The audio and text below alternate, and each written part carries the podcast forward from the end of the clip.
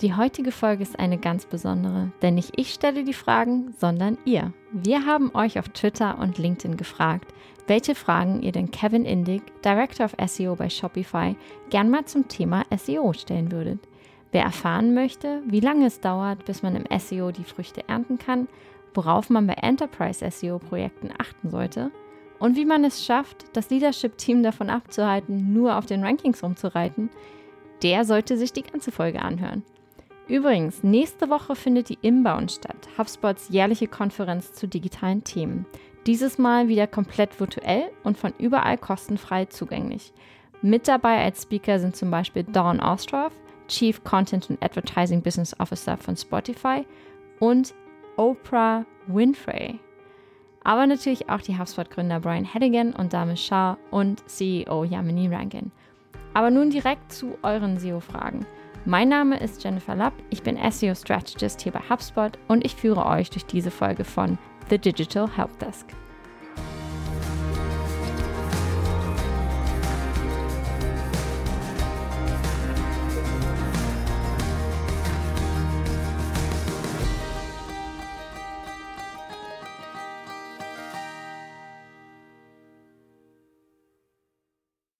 Ich freue mich ja immer darauf, eine Podcast-Folge vom Digital Helpdesk zu hosten, weil ich immer ganz besondere Gäste interviewen darf. Und heute habe ich einen Gast dabei im virtuellen Podcast-Studio, von dem ich schon sehr lange großer Fan bin und der sogar als Gast auf der Inbound auftreten wird. Und bevor unsere Zuhörerinnen und Zuhörer jetzt alle ausrasten, ist es nicht Oprah Winfrey, aber ich habe quasi the next best thing heute mitgebracht und zwar Kevin Innig. Herzlich willkommen, Kevin. Schön, dass du da bist. Hey, danke, danke. Next best thing after Oprah. Das ist natürlich ein Riesenkompliment, das ich gerne akzeptiere. Ja, ich habe es ja schon gesagt, ich bin schon seit langem großer Fan deiner Arbeit. Du warst ja auch mal bei uns intern in einem ähm, in einer Fragerunde von unserem Team. Und wer im SEO-Bereich unterwegs ist, der ist auf jeden Fall schon mal über deinen Namen gestolpert. Und du hast ja einen ziemlich aufregenden Weg hinter dir. Und zwar warst du lange im SEO bei Atlassian, dann bei G2, dem B2B-Marktplatz für Software und bist jetzt Director of SEO bei Shopify. Was war denn in deiner Karriere in den letzten Steps so das schönste oder aufregendste Projekt, das du durchgeführt hast? Oh Mann, da gibt's gibt's echt einiges. Also ich habe bei jeder Firma unheimlich viel gelernt und es war auch jeder Firma eine unterschiedliche Problemstellung. Also bei Atlassian zum Beispiel, das war halt eine, eine schon eine, eine, sehr etablierte Firma mit einer starken Brand. Ähm, G2 war eher so in der Wachstumsphase und äh, musste seine Brand noch ein bisschen mehr etablieren. Und klar, Shopify hat derzeit natürlich eine sehr starke Brand, aber das alles wirkt sich natürlich auch auf SEO aus. Und ich muss sagen, bei bei, was halt extrem viel Spaß gemacht hat bei Atlassian, waren die Content Hubs, die wir erstellt haben, die auch nicht nach dem normalen Blog Prinzip funktionieren, wo sozusagen der neueste Content ganz oben steht, sondern die so eine Art lineare User Journey hatten. Also das war extrem erfolgreich und dann die Community und der App-Marktplatz bei Atlassian, das waren auch mhm. große Projekte, die wir relaunched haben, optimiert, wo auch echt viel Business Impact drüber kam. Und bei G2 war es dann wirklich mehr so, okay, wie können wir jedes Jahr den Traffic also verdoppeln und wirklich, wirklich diese, diese Anfangswachstumsphase mitnehmen, wo, wo man das auch noch schafft, ja. Und es war natürlich auch eine extrem spannende Fragestellung. Und ähnlich ist es eigentlich auch jetzt bei Shopify, nur dass Shopify halt eben kein Marktplatz ist, sondern eine, eine SaaS-Plattform sozusagen. Ähm, und wir da mit viel eigenem Content arbeiten müssen. Also wie gesagt, jede Firma hat so seine eigene Problemstellung und Herausforderungen, aber bei jeder Firma konnte ich auch extrem viel mitnehmen und lernen. Klingt auf jeden Fall super vielseitig, was du bislang gemacht hast. Ähm, ich habe ja auch diese, die Folge heute ist ja von mir sehr schlecht vorbereitet, muss ich sagen, denn heute ist es eine ganz besondere Folge, denn die Fragen kommen direkt von unseren Zuhörerinnen und Zuhörern. Und ich würde einfach mal gleich in die einzelnen Fragen einsteigen. Ich habe die so ein bisschen sortiert und ich freue mich, dass so viele Fragen reingekommen sind. Ich hoffe, dass wir auch alle äh, beantworten können. Und die erste Frage geht auch so ein bisschen direkt an deine erste Station bei Atlassian. Und zwar hast du ja da auch viel mit aufgebaut, was die SEO messbaren Resultate angeht. Wie lange dauert es aus deiner Erfahrung heraus, bis man messbare Resultate von SEO-Aktivitäten sieht? Ja, das ist natürlich immer so die, die Königsfrage. Und die Antwort. Wir fangen gleich äh, richtig an. genau, genau.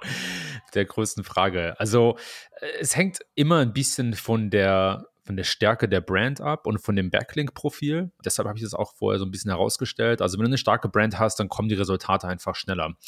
Bei uns muss man, ja, muss ich mal überlegen. Also, ich würde sagen, ähm, teilweise war das innerhalb von einigen wenigen Tagen, wo neuer Content wirklich extrem schnell oben gerankt hat und Google auch sehr schnell verstanden hat, dass es ein sehr, dass es guter Content ist und dass er von einer glaubwürdigen und autoritären Quelle kommt.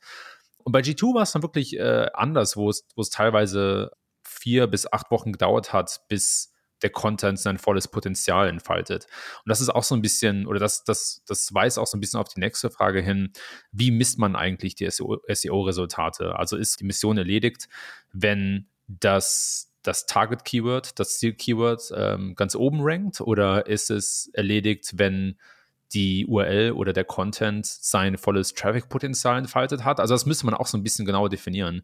Äh, und ich glaube, da ist unheimlich viel zu gewinnen. Also ich persönlich zum Beispiel bin ein größerer Fan davon zu sagen, okay, was ist wirklich der, der TAM, der Total Addressable Market oder das Mhm. komplette Potenzial einer URL an Traffic, was, was sie erreichen kann. Und dann zu gucken, okay, wie lange dauert das bis dahin und dann natürlich zu schauen, wie können wir das über die Zeit hin optimieren. Und da gibt es auch verschiedene Methoden. Wie äh, legst du denn für dich jetzt bei Shopify gerade diesen Total Addressable Market fest? Ha, das ist eine, das ist eine sehr gute Frage. Das ist natürlich auch einer der größten Herausforderungen meiner Meinung nach, weil der Markt einfach so riesig ist. Ne, Also man muss dazu sagen, meine Hauptrolle bei Shopify ist wirklich mehr Händler zu Shopify zu bringen. Viele Mhm. Leute glauben, dass ich primär an dem Produkt arbeite, aber das ist nur ein winziger Teil meiner Arbeit. Und die Herausforderung besteht darin, dass wir natürlich die, die komplette Bandbreite von Unternehmertum abdecken. Ne? Also Entrepreneurship, da gibt es ja unheimlich viele Facetten, die wir abdecken können. Von, von der Seite des Papierkrams, von der, von der rechtlichen Seite, aber dann auch von der Go-to-Market-Seite oder Customer Acquisition. Da gibt es natürlich unheimlich viel. Und wir haben tatsächlich einige Zeit damit verbracht, den kompletten Markt einmal abzubilden und zu gucken, wie wir den dann über die nächsten Monate und Jahre dann natürlich belegen können. Aber der Markt entwickelt sich natürlich auch selbst weiter. Also gerade E-Commerce oder Entrepreneurship ist natürlich in, innerhalb der letzten zwei Jahre extrem stark gewachsen oder sozusagen seit, seit der Covid-Pandemie, ähm, weil so viel mehr Leute nach Möglichkeiten suchen, ein Online-Business zu starten. Also wir wachsen natürlich auch ein bisschen mit dem Markt und das ist auch ein Punkt, den man berücksichtigen muss. Äh, wächst der Markt, bleibt der stagnant oder schrumpft er sogar? Das kann man teilweise auch sehr gut abbilden online. Also es gibt einige Tools oder, oder Browser-Integrationen, die ein äh, die das, das Suchvolumen für Keywords über die letzten zwölf oder sogar fünf Jahre abbilden. Und wenn man das über genügend Keywords äh, hinaus abbildet, dann, dann hat man schon eine relativ gute Idee davon, ob der Markt wächst oder wo er sich hinbewegt und dann natürlich auch, wo die größten Möglichkeiten liegen. Und ich denke, diese, diese Übung einmal durchzuspielen, äh, ich glaube, das verpassen viele Unternehmen. Ne? Das kostet natürlich einiges an Zeit und Ressourcen, aber es lohnt sich unheimlich, weil man da eine sehr gute, äh, wie gesagt, Idee hat, wo die größten Opportunities liegen. Hm. Du hast ja auch gerade schon das Thema Themen so ein bisschen angeschnitten. Und eine Frage, die ähm, von unseren Zuhörern und Zuhörerinnen kam, war, was sind Themencluster und machen diese die Keyword-Recherche obsolet? Ha. Ja, ist eine gute Frage. Also Themencluster, ähm, das kommt ja aus dem Hause HubSpot oder Topic Cluster sozusagen. Das hat ja damals der, der Matt Barbie so, Mhm. so ein bisschen ins Leben gerufen und ich glaube, da ist unheimlich viel noch zu gewinnen, äh, wenn man diese Struktur sozusagen angeht. Und die, die, die eigentliche Idee ist eigentlich, dass man ein sozusagen ein, ein Kern-Content-Stück hat oder, oder eine, eine Kern-Page, eine, eine Core-Page und dann darum herum kleine Cluster baut. Ne? Also dass man halt ein großes Thema hat und dann Unterthemen auf verschiedenen Unterseiten abbildet, die dann alle miteinander verkettet sind. Und ich denke, das, da ist schon sehr viel dran. Und ich denke auch, dass wir so ein bisschen diese, die, die alten Keyword-Prinzipien über Bord werfen müssen. Und das hängt auch mit, mit, mit Topic-Clustern zusammen. Und was ich meine, ist zum Beispiel, dass wir uns so ein bisschen verabschieden müssen von der Idee, dass nur eine einzige Seite für ein Keyword ranken kann. Ja, also Mhm. halt auch gerade bei Shopify für Keywords wie Dropshipping oder Business Name Generator, die wirklich sehr wichtig sind. Da ranken wir mit mehreren Unterseiten auf derselben Domain. Das ist möglich, weil Google versteht, dass ein Keyword verschiedene User Intents haben kann, also verschiedene Nutzerintentionen äh, und das auch unterschiedliche Unterseiten auf derselben Domain verschiedene Nutzerintentionen treffen können oder abbilden können. Gleichzeitig ist aber auch wichtig zu verstehen, dass eine einzige Unterseite für Tausende oder Zehntausende Keywords ranken kann. Und das macht es natürlich extrem einseitig, wenn man sich dann nur auf ein Keyword versteift. Also insofern, ich denke, die, die eigentliche Übung von der Keyword-Recherche ist nicht komplett obsolet, mhm. aber um einiges komplexer geworden, weil wir nicht mehr diese eindimensionalen Ergebnisse sehen, ne? sondern verschiedene Unterseiten können für ein Keyword ranken oder ein, eine Unterseite für viele, viele Keywords. Ich muss auch gleich mal dann zur nächsten Frage übergehen, die passt nämlich super dazu. Und zwar hat der Benjamin gefragt, ich lese jetzt einfach mal vor, was er gefragt hat. Und zwar, Kevin sagt, vereinfacht gesagt, wenn du Top-Rankings angreifen willst, schau in die SERPs, also Suchergebnisseiten. Ähm, Welcher Seitentyp vorne steht, sagt dir, welches Format du nutzen solltest. Fakt ist aber, dass viele Suchergebnisseiten gemischt sind. Es sind sowohl Du-Seitentypen, also du als der Suchintent vorne, wie auch Kategorieseiten, als auch No-Seitentypen wie Blogartikel oder Themenseiten.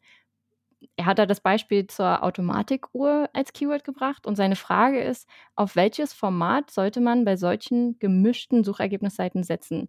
Sollte man im Content alle Intentionen abdecken oder nur einen? Das ist eine super Frage. Danke, danke dafür, Benjamin. Die Frage hängt so ein bisschen mit diesem Thema von Fragmented User Intent zusammen. Und ähm, um das mal kurz zu erklären, also ich hatte ja schon äh, angedeutet, dass Google die Nutzerintention erkennt, aber dass es manchmal auch mehrere Nutzerintentionen gibt für ein einziges Keyword. Und das hängt oft damit zusammen, dass ähm, wenn die Keywords kürzer sind oder wenn es sogar nur ein eigenes, äh, ein einziger, äh, ein einziges Wort ist, äh, dass es extrem schwer ist herauszufinden, was die Leute wollen. Ja, also es gibt, wenn du zum Beispiel nach sowas suchst wie Dogfood, also Hundefutter, dann gibt es natürlich einen großen Prozentsatz der Leute, die das suchen, die einfach Hundefutter kaufen wollen. Aber es gibt auch Leute, die wollen wissen, was das richtige Hundefutter für meinen Hund oder was verschiedene Arten von Hundefutter gibt es und so weiter und so fort. Und Google sagt nicht, okay, ich nehme ich nehme nur die einzige äh, oder die größte Nutzerintention, sondern ich kann auch verschiedene Nutzerintentionen in den Suchergebnissen abbilden. Und Google unterscheidet da zwischen drei verschiedenen. Also es gibt da den, den Dominant User Intent, den Common User Intent und den Minor User Intent. Also sozusagen der, der dominierende Nutzerintention, die gebräuchliche und dann gibt es so kleine Untergruppen noch. Und dementsprechend kannst du, wie gesagt, mit, können verschiedene Arten von Seiten sogar für ein Keyword ranken und Google reserviert dann sozusagen eine bestimmte Anzahl an Positionen, je nachdem, wie viele User, äh, Nutzerintentionen es gibt und je nachdem, was das für welche sind. Und um Benjamins Frage direkt zu beantworten, ich würde pro Nutzerintention eine Seite erstellen. Oftmals ist es so, dass Google zum Beispiel drei, vier Positionen reserviert für informationsgetriebene, contentlastige Seiten und dann vielleicht drei, vier für E-Commerce-Stores und auch mal zwei für eine andere Nutzerintention, wenn es jetzt speziell um das, um das äh, Keyword Hundefutter geht. Und dementsprechend, wenn ich jetzt ein Online-Shop bin, dann liegt die, die Opportunity da für mich darin, dass ich sage, okay, ich gehe das Keyword vielleicht nicht nur mit einer Kategorieseite an, sondern auch vielleicht noch mit einem Blogartikel oder vielleicht sogar zwei Blogartikeln. Also ich finde es sehr schwer, verschiedene Nutzerintentionen innerhalb einer Unterseite abzubilden oder in mhm. einem Contentstück. Es ist manchmal möglich, äh, aber ich würde die Nutzerintention einfach von, mit mehreren Contentstücken angehen. Und das ist vor allem bei informationsgetriebenen Keywords oftmals ein Artikel, der das What is erklärt, also worum geht es eigentlich, was ist das? Und dann manchmal auch noch einen größeren Guide dazu. Und die zwei ergänzen sich oftmals sehr, sehr gut. Ich hatte letztens auch so ein schönes Beispiel, da ging es um Weihnachtsbaumschmuck. Und da ist die, das Suchergebnis hauptsächlich einfach ähm, sehr kaufgetrieben. Bei zwischendrin kam dann aber eine Seite, die einfach so Inspiration geliefert hat und trotzdem noch direkt zu den einzelnen Shopseiten gelinkt hat. Und das fand ich auch sehr schön, beide in Intentionen zu verbinden. Das geht natürlich nicht immer bei jeder Suchanfrage. Also auf jeden Fall vielen Dank, Benjamin, für die Frage. Ich würde auch gleich nochmal weiter in, in Sachen Themen gehen. Und zwar kam vom Frank die Frage, er hört oft das Argument, vor allem im B2B-Bereich, unsere Zielgruppe googelt doch eh nicht. Und er schreibt dazu, keine Ahnung, ob es passende Untersuchungen oder Statistiken dazu gibt, die das Argument im Keim ersticken. Aber vielleicht hast du ja da ein bisschen Input. Ja, äh, also ich würde, so der erste Instinkt geht dann dahin äh, zu sagen, okay, was ist denn das Suchvolumen hinter den Keywords, die relevant sind für das Business? Und dass man dann daran sagen kann, hey, es gibt auf jeden Fall Leute, die das suchen.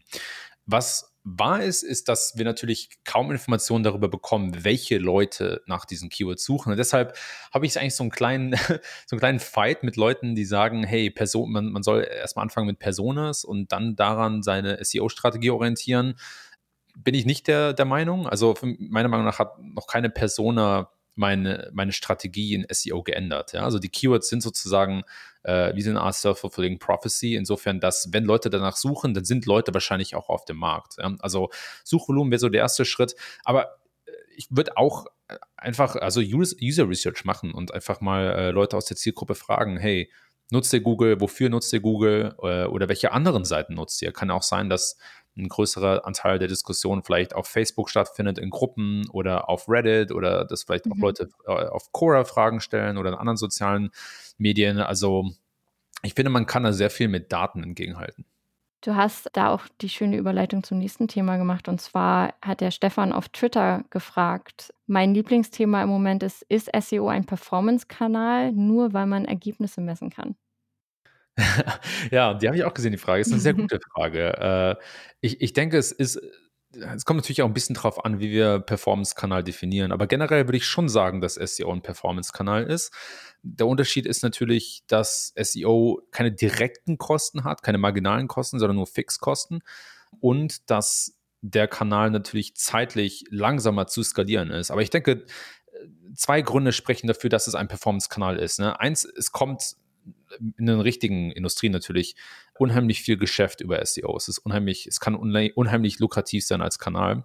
Und zwei ist, dass wir sehr viel beeinflussen können im SEO-Bereich. Es ist bei Brand-Traffic zum Beispiel, finde ich es schwieriger zu sagen, das ist ein Performance-Kanal oder Direct-Traffic, weil äh, es, es so ein Lagging Indicator ist von anderen Sachen, die man macht. Also der direkte Bezug zu dem, was ich tue und was ich, was ich sehe, äh, der kann extrem hinterherhinken und deshalb ist, ist das meiner Meinung nach kein Performance-Kanal. Aber ich würde ich würd schon sagen, dass wir SEO mit einbeziehen können. Was, was halt oftmals schwierig ist, ist, dass A, wie gesagt, so viele verschiedene Faktoren oder Signale im SEO-Bereich existieren und, und B, dass es halt, dass, dass es sehr viel Schwankungen gibt. Ne? Also dass Google extrem viele Änderungen macht, äh, die viele Seiten treffen können. Das heißt, dass ich nicht hundertprozentige Kontrolle über die Ergebnisse habe. Mhm. Das, ähm, ist auch gut zur nächsten Frage und zwar: Bringt mir das überhaupt was? Wir machen doch schon viel mit Ads. Ja, das ist natürlich extrem gut für die Konkurrenten zu hören. Also klar, ich um um um mal realistisch zu sein, ja, nicht jedes Business muss unheimlich viel in SEO investieren. Das sage das mhm. sage ich als SEO selbst und es ist nicht immer der der, äh, der perfekte Kanal für jeden. Das muss man einfach sich eingestehen.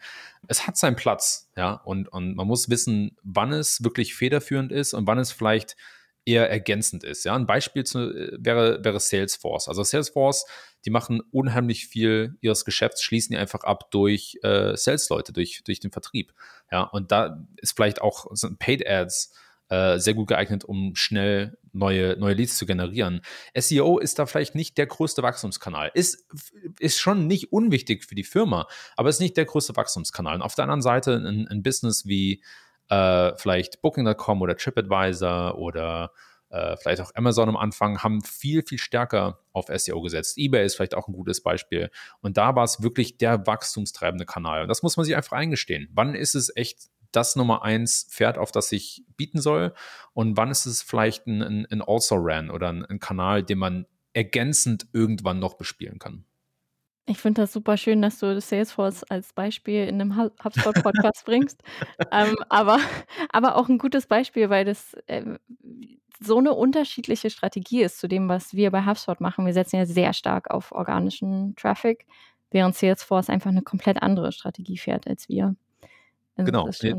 Ihr, habt ja auch ein, ihr geht ja auch nach, nach, nach unterschiedlichen Marktsegmenten. Ne? Und ich glaube, da, das ist eigentlich, wie du schon sagst, also sorry für den Vergleich, aber ist natürlich eine perfekte Ergänzung dieses äh, Mental Models, ne? dass man sagt, hey, es muss zum Markt passen, es muss zur Go-to-Market-Strategie passen und zum Kunden und zum, zum Pricing-Modell und so weiter. Also das sind schon unterschiedliche Ansätze und dementsprechend unterschiedliche ähm, äh, Gewichtungen für SEO als Kanal. Ja, Annette hat gefragt, ähm, ich lese mal vor, Kevin hat in seinem Podcast mit Eli Schwartz gesagt, dass er es nicht mag, wenn Executives auf Rankings rumreiten und, das, und diese als einzig valide KPI sehen, beziehungsweise wichtigste für SEO. Wie kriege ich meine Execs dazu, nicht mehr so viel auf die Rankings zu schauen? Ja, ja äh, es ist wirklich ein Problem. Ich meine, das Ding mit Rankings ist halt, dass es sehr greifbar ist für, für Executives, ne? Dass sie halt wirklich, die können das Kann jederzeit googeln googeln. und dann sieht man, wenn wir nicht vorne sind, dann haben wir wohl irgendwas falsch gemacht. Das ist Genau, ganz genau, ja. Das ist der Klassiker. Aber da fehlt natürlich extrem viel Kontext. Und es berücksichtigt auch gar nicht, was der eigentliche Sinn von SEO ist. Und der Sinn von SEO muss sein, entweder direkt Umsatz zu generieren oder indirekt über Leads. Ja, also es gibt im Prinzip nur diese zwei Möglichkeiten und das muss man sich immer vor Augen halten. Dementsprechend finde ich zum Beispiel den Umsatz von SEO als Kanal eine viel, ein viel stärkeres Argument als das eigentliche Ranking. Ja, kann sein, dass der, ich habe das schon mehrere Male erlebt, ja, dass der CEO sagt, ah, wir sollen, wir, warum stehen wir nicht auf der Eins für, jetzt muss ich mir irgendwas aus den Fingern saugen, äh, für äh, CRM-Software, ja, aber vielleicht ist das viel lukrativer. Ich wusste, dass du das sagst. ich, wusste, ich, wusste, dass das kommt.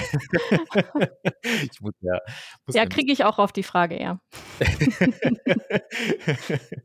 ja, aber dann, vielleicht, vielleicht ist, ist es viel bessere Keyword für, für das Unternehmen, äh, CRM-Software kaufen oder, äh, oder CRM-Software nutzen oder, oder auch HubSpot CRM-Software, wobei ihr da eher auf der einen Seite, ne? aber es gibt vielleicht viel bessere Keywords und ich denke, dass man, ich denke, das bessere Argument ist halt, die Metrik zu nutzen oder die Zahl, die näher am Umsatz lebt. Ja, und das ist dann, wie gesagt, der Umsatz oder die Leads von SEO als Kanal im Gesamten. Ja, man kann das vielleicht auch auf die, auf die Unterseite runterbrechen und sagen, hey, der Traffic zu folgender Unterseite ist natürlich äh, extrem wichtig. Aber das kommt natürlich nicht nur von einem Keyword. Nun, es gibt es gibt Situationen, in denen tatsächlich einige wenige Keywords unheimlich wichtig sind für das Business. Ich glaube, es kennt jedes Business. Aber sich darauf zu versteifen, ist, wie gesagt, extrem gefährlich. Und ich denke, das, das beste Counterargument, das beste Gegenargument ist einfach zu zeigen, hey, das ist der Gesamtumsatz, der über den Kanal kommt und der wird durch verschiedene Seiten gefüttert und nicht nur durch einige wenige und nicht nur durch diese, durch diese wenigen Keywords. Mhm. Da passt auch eine Frage vom, die zweite Frage von Benjamin ganz gut. Und zwar ähm, bringt er da auch ein schönes HubSpot-Beispiel. Ähm, HubSpot stand zum Keyword Videokonferenz mit auf der 1 mit einem Listicle und hat die Top-Position verloren. So etwas passiert ja in vielen Unternehmen. Die Frage ist, wie man damit umgeht. In diesem Fall stehen in den Top 10 Artikel, welche Videokonferenzanbieter es gibt, aber auch Tipps zur Nutzung und Einrichtung. Die No-Intention bezieht sich also auf unterschiedliche Aspekte. Frage, wie gehst du mit solchen Situationen um? Einfach abwarten und schauen, ob es sich wieder ändert oder den Content anpacken und ändern? Und falls ja, was würdest du ändern? Ja, die, die Möglichkeiten sind ja teilweise schon begrenzt. Also wenn, was ja auch durchaus, durchaus öfters passiert, wenn Google sagt, hey, ich, ich ändere die Nutzerintention und den SERP-Mix komplett, für dieses Keyword. Also SERP-Mix ist im Prinzip der, die Mischung der Resultate von verschiedenen Ergebnissen. Also wenn Google sagt, hey, das ist nicht mehr nutz, also nützlich für, für User oder das, das ändert das aus irgendeinem Grund. Manchmal hast du dann einfach keine Möglichkeit, äh, wieder für das Keyword oben zu erscheinen. Ne? Einfach Google sagt, hey, komplett andere Ergebnisse sind relevant hier. Aber generell würde ich drauf gucken, okay, was, was ist denn die Änderung, die Google vorgenommen hat? Zeigt Google zum Beispiel nur noch Brands, sowas wie Zoom und Google Meet, äh, oder zeigt Google Ergebnisse von einem Dictionary, oder sind vielleicht Listicles weniger interessant als Erklärung, also wie, wie gesagt, vielleicht nicht nicht die richtige Lösung hier, aber vielleicht sowas wie, wie benutze ich denn ein, äh, eine Videokonferenz-Software? Äh, äh also ich würde da gucken einfach, okay, was, was ist die Änderung, die Google vorgenommen hat? Welche Ergebnisse ranken jetzt oben und was für Unterseiten? Äh, und wenn ich da mitspielen kann, dann würde ich dementsprechend den Artikel abändern oder gucken, hey, vielleicht schreibe ich einen neuen Artikel, der vielleicht eher ein Guide ist zum Thema Videokonferenz als ein Listicle. Und vielleicht rankt auch das Listicle dann für andere Keywords. Vielleicht, vielleicht bringt es ja noch weiterhin Traffic ein, dann ist es nicht so schlimm. Äh, aber im Prinzip liegt die Antwort in den Suchergebnissen und in der Änderung, die Google vornimmt. Also ich würde mich immer daran richten, was Google versucht zu zeigen. Und äh, dafür gibt es im Prinzip zwei Inputs. Einerseits natürlich die Top-Suchergebnisse und andererseits aber auch die SERP-Features, die Google zeigt. Ne? Also SERP-Features sind im Prinzip all die Integrationen aus der vertikalen Suche und SERP-Module, wie zum Beispiel Knowledge Panel oder Google Maps oder ähm, Bilderkarusselle, Ads und so weiter und so fort. Und je nachdem, wie sich das ändert, wie sich die SERP-Features ändern, kann ich auch so ein bisschen verstehen, in welche Richtung Google jetzt eigentlich will. Äh, ein super Beispiel. Ähm, Examine.com ist so eines der größten Mysterien in der SEO-Szene. Äh, also Examine.com ist eine äh, Website, die im Prinzip äh, Studien und Informationen zu Nahrungsergänzungsmitteln äh, aggregiert und, und zur Verfügung stellt und aufbereitet. Die haben vor zwei, drei Jahren haben die über Nacht extrem viel Traffic verloren und es war lange Zeit sehr unklar, was da überhaupt passiert ist. Und ich habe mir das Ganze mal genauer angeschaut und was eigentlich passiert war, ist, dass die für sehr viele Shorthead-Keywords gerankt haben, wie zum Beispiel sowas wie ähm, Ashwagandha oder Magnesium oder Vitamin D. Und über Nacht hat dann Google gesagt, hey, ich will hierzu keine informativen oder informationsgetriebenen Seiten mehr anzeigen, sondern ich sehe, dass die Leute hier ein Kaufinteresse haben. Die wollen also nicht lernen, ob Vitamin D jetzt wirklich gut ist, sondern die wollen Vitamin D direkt kaufen. Und dementsprechend ist Examen.com für viele Keywords über Nacht sozusagen aus den Serbs rausgeflogen, weil die alle ein kaufgetriebene, eine, eine kaufgetriebene Nutzerintention hatten. Ne, und, und dementsprechend, wie gesagt, würde ich gucken, was, was ist auf der Suchergebnisseite zu sehen, welche Arten von Seiten tauchen jetzt plötzlich hier auf und habe ich eine Möglichkeit, in diesem Set mitzuspielen.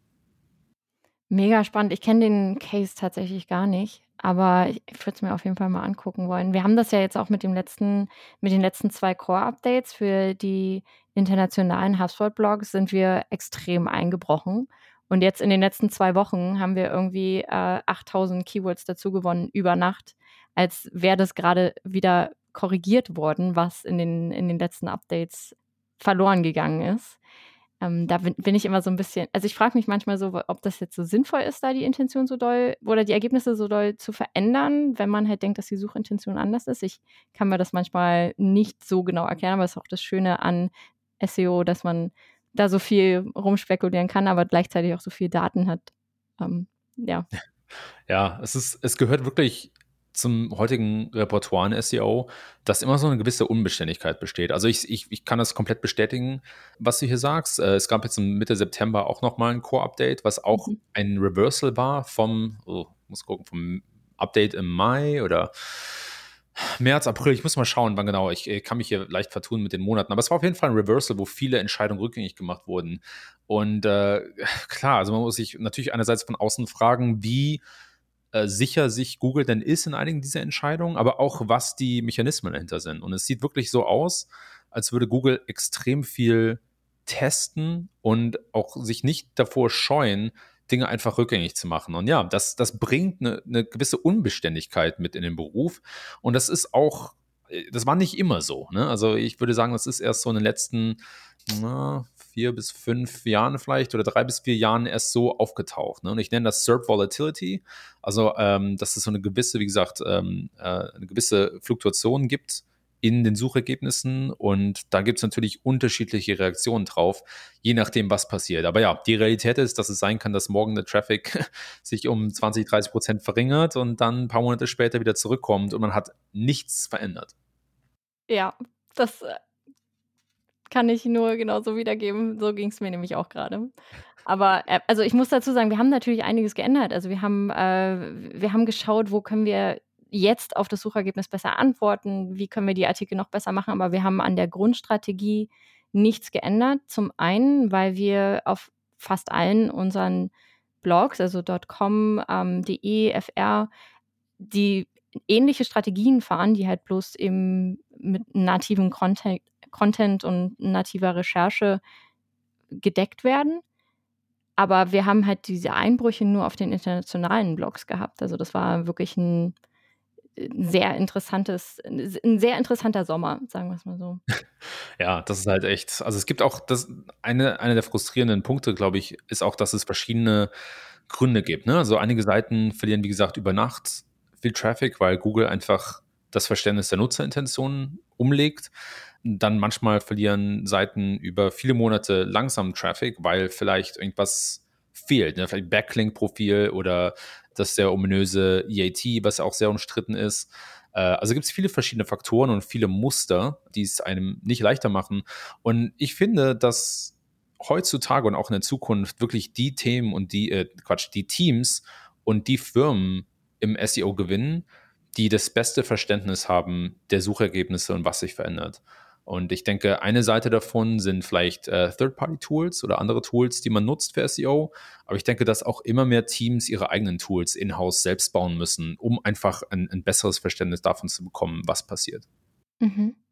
Da gehst du auch perfekt wieder über in die nächste Frage. Also ich muss dazu sagen an alle Hörerinnen und Hörer, Kevin kennt die Fragen nicht. Die stehen hier nur auf meinem Zettel. Die nächste Frage, und zwar, was sind die häufigsten SEO-Probleme oder Fehler, die du auf äh, Seiten entdeckst? Weil du machst ja auch viel externe Recherche außerhalb deiner Arbeit von, von Shopify. Ähm, was fällt dir so am häufigsten auf?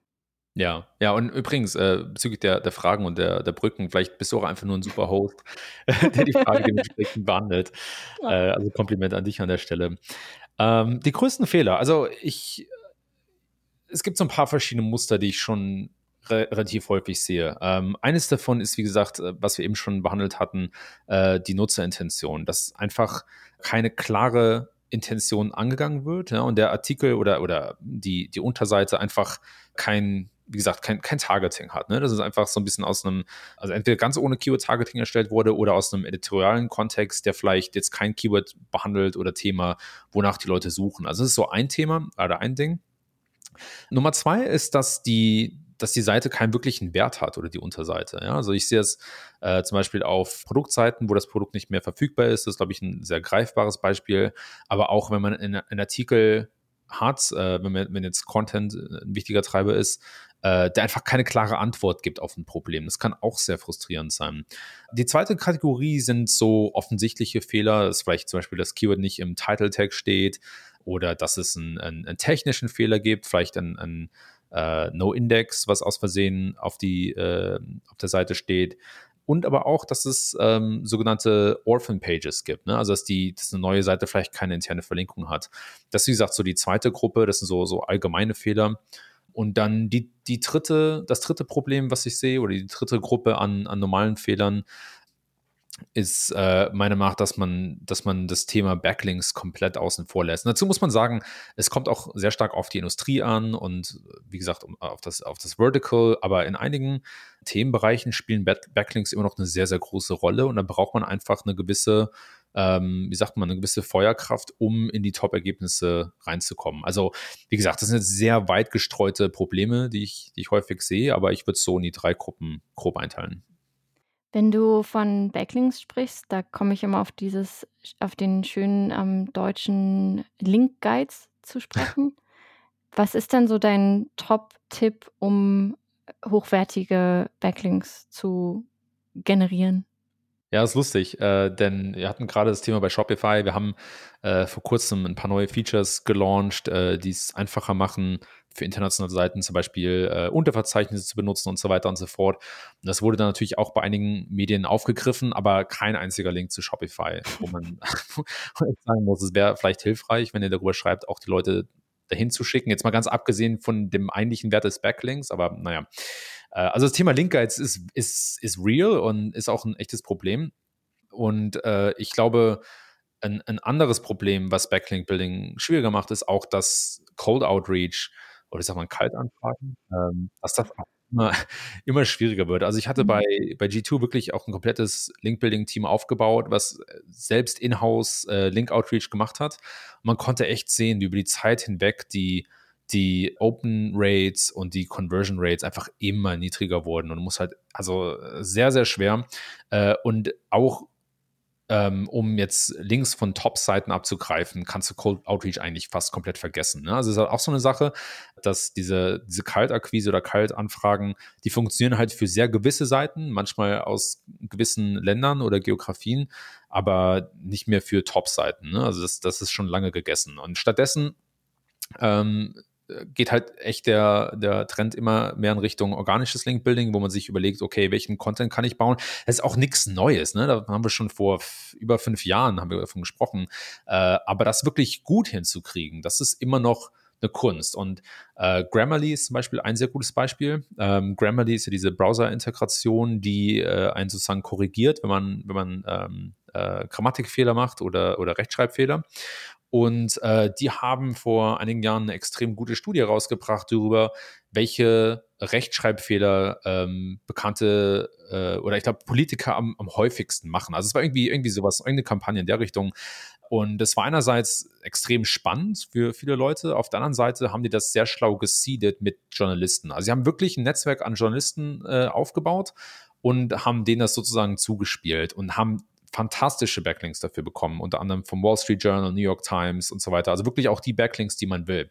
Und ich denke, der Schlüssel zu dem Ganzen ist einerseits, dass man Content baut, den, den Leute wirklich verlinken wollen. Ja, und ich weiß, das wird häufig gesagt, aber es wird selten gemacht. Ja, also man muss sich echt äh, fragen, okay, was ist was, was, was nur ich ähm, bieten kann an Daten oder an Insights, was wirklich für einen Journalisten interessant ist und dann B, sich gute Verbindungen und Netzwerke mit Journalisten aufzubauen. Und das ist auch extrem schwierig, äh, weil diese, diese Beziehungen extrem fragil sind. Ne? Also es, es, muss nur einmal irgendwie komisch rüberkommen oder die müssen nur einmal den äh, Eindruck haben, dass man eher an einer transaktionalen Beziehung interessiert ist und dann ist die Sache sozusagen gegessen und dann auch wahrscheinlich für immer gegessen. Ne? Also man muss sich da sehr langsam rantrauen, äh, viel Vertrauen aufbauen und sich als Quelle für Journalisten entwickeln, um deren Job einfacher zu machen. Das ist eine eigene Kunst für sich und das ist für mich sozusagen die Zukunft des Link-Buildings. Und das ist auch sehr nah an PR, also mhm. was, mal, was mal Public Relations war. Äh, und ich denke, ich denke, Public Relations gepaart mit ein, ein bisschen mehr Datengetriebenheit und einer, einer gewissen Zielrichtung in Sachen Backlinks, das ist für mich so das neue Link-Building. Siehst du das denn grundsätzlich in-house äh, in Unternehmen oder ist das noch so dieses klassische PR-Agentur-Prinzip? Wo, wo ist das für dich angesiedelt?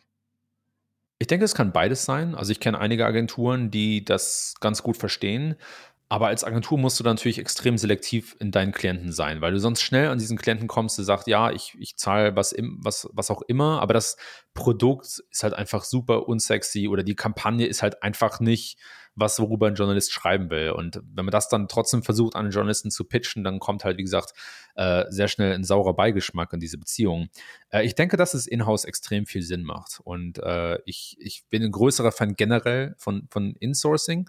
Und ich denke, dass man, wie gesagt, gerade wenn es darum geht, wirklich gute Daten aufzubereiten und zu finden, dass man in-house einfach schneller vorankommt. Mhm. Gute Überleitung zum nächsten Thema vom, vom Off. Wo soll SEO deiner Meinung nach aufgehangen sein? Marketing, Produkt, IT? Fragezeichen. Ja, ähm, ich denke, es kommt so ein bisschen auf das Businessmodell an. Also wenn SEO sozusagen im Produkt, wenn, der, wenn, der, wenn das Produkt SEO als Kanal bespielt, was ja oftmals der Fall ist für Marktplätze, mhm ähm, dann ist es natürlich extrem sinnvoll für SEO da zu leben. Wenn es eher, wenn Content Marketing der größere Hebel ist für Firmen, dann finde ich es nicht schlimm, wenn SEO auch im Marketing angesiedelt ist. Also ich würde mich da orientieren an dem Businessmodell und daran, wie das Produkt sozusagen gebaut ist. Ne? Also wenn ich, wie gesagt, viel des Produkts öffentlich ähm, äh, oder, oder frei zugänglich mache, äh, ohne Login, dann kann man SEO schon gut als Kanal nutzen. Äh, ich glaube, ein sehr gutes Beispiel ist Uber. Ja, also Uber hat halt einerseits die Core-App äh, und da ist SEO eher zweitrangig. Ich kann vielleicht Landing-Pages um Flughäfen bauen oder so, aber da lebt das Produkt nicht wirklich frei zugänglich. Und da denke ich, wäre wär Uber besser Marketing angesiedelt. Auf der anderen Seite hat Uber auch Uber Eats, wo du äh, ähm, dein, dein Essen sozusagen bestellen kannst oder Essenslieferung. Und da ist das Produktsortiment oder Inventar schon frei zugänglich. Und da ist SEO meiner Meinung nach sehr gut im Produkt angesiedelt. Also so würde ich, das ist so mein, mein Mental Model, um zu erklären, wo SEO am besten leben sollte. Hm, macht auf jeden Fall sehr viel Sinn. Du hast ja jetzt eine schöne große Firma auch angesprochen. Worauf sollte man denn bei Enterprise SEO-Projekten oder SEO-Teams achten?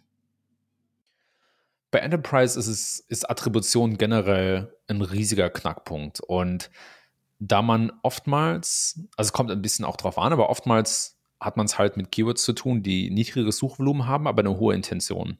Das heißt, ich habe generell weniger Traffic und es ist schwieriger, den Impact zu zeigen, wenn ich nicht genau attribuieren kann, wie dieser Impact, äh, wie dieser Traffic sich dann über den Funnel sozusagen wegbewegt. Also was ich meine ist, dass man ein sehr genaues Abbild dessen haben muss, okay, wie viele Leute kommen auf meine Seite, wie viele Leute füllen sozusagen ein Formular aus oder, oder melden sich bei mir und wie viel Prozent dieses Traffics dann wirklich zum Business konvertiert und wie groß dann auch die Deal Size ist.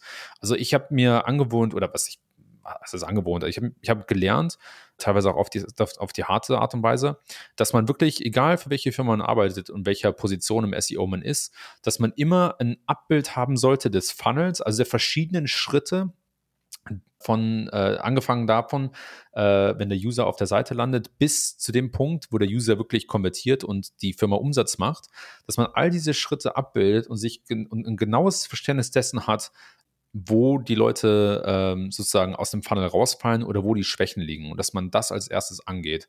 Und das, die Grundlage dafür ist, wie gesagt, natürlich, dass man äh, ein gutes Attributionsmodell hat. Also ich würde das im SEO oder das ist kein reines SEO-Thema, aber das ist auf jeden Fall einer der, der Grunddinge, die, die, die wirklich laufen müssen, die, die gut funktionieren müssen, damit ich als SEO im Enterprise einen guten Job machen kann. Ja, da ist ein wunderschönes Schlusswort, muss ich sagen. Attribution ist, glaube ich, ein Thema, was viele ein Marketer generell einfach im, im Enterprise-Segment, aber eigentlich auch in allen anderen Segmenten sehr stark betrifft und besonders ähm, für, für SEO, da sind wir wieder beim Performance-Kanal, ist es halt extrem wichtig, dass man eben nicht am Ende da sitzt und sagt, warum ranken wir nicht für CRM-Software ganz oben, sondern so ein bisschen auch zeigen kann, warum vielleicht andere Keywords auch wichtiger wenn, oder wie die Konkurrenz aus all diese Punkte, die wir jetzt gerade durchgesprochen haben. Genau. Ich danke dir auf jeden Fall äh, sehr doll für diese wundervolle Session heute. Ähm, ich hoffe, ich habe alle Fragen soweit erwischt, die ähm, über die sozialen Netzwerke reingekommen sind. Ansonsten gehe ich davon aus, dass man dich auch einfach antweeten kann, falls ich eine Frage übersehen habe. Ja klar, meine, meine Twitter-DMs sind, sind äh, offen, also meldet euch gerne. Aber ja, danke dir herzlich. Äh, Jennifer, du hast echt einen super Job gemacht. Ähm, wie gesagt, ich finde das Format auch sehr cool, fand ich sehr, sehr erfrischend äh, und freue mich vielleicht auf eine zukünftige Folge Nummer zwei. Ja, ähm, ich werde mit Sicherheit nochmal Fragen sammeln und dann ähm, gehen wir es nochmal durch. Ansonsten freue ich mich auch auf das nächste AMA, was du wahrscheinlich bei uns im Team nochmal machst. Das ist ja auch immer ein sehr beliebtes Format, also auch generell für SEO-Teams, alle ähm, Hörerinnen und Hörer, die jetzt zuhören. Ähm, wir haben bei uns bei HubSpot immer ähm, so Sessions, wo wir Gäste einladen aus anderen Firmen, die wir dann einfach alle möglichen Fragen in den äh, Löcher in den Bauch fragen. Und ähm, da war der Kevin auch einmal mit dabei und durfte einmal bei unserem damals noch sehr kleinen SEO-Team, inzwischen sind wir über zehn Leute, muss man dazu sagen. Also damals hast du noch mit wenigen im, im Zoom gesessen. Wahnsinn. Genau, das wächst halt auch alles bei uns. Das ist ganz, äh, ganz schön. Hammer. Ja, macht, macht jedes Mal Spaß und ich lerne auch unheimlich viel dazu.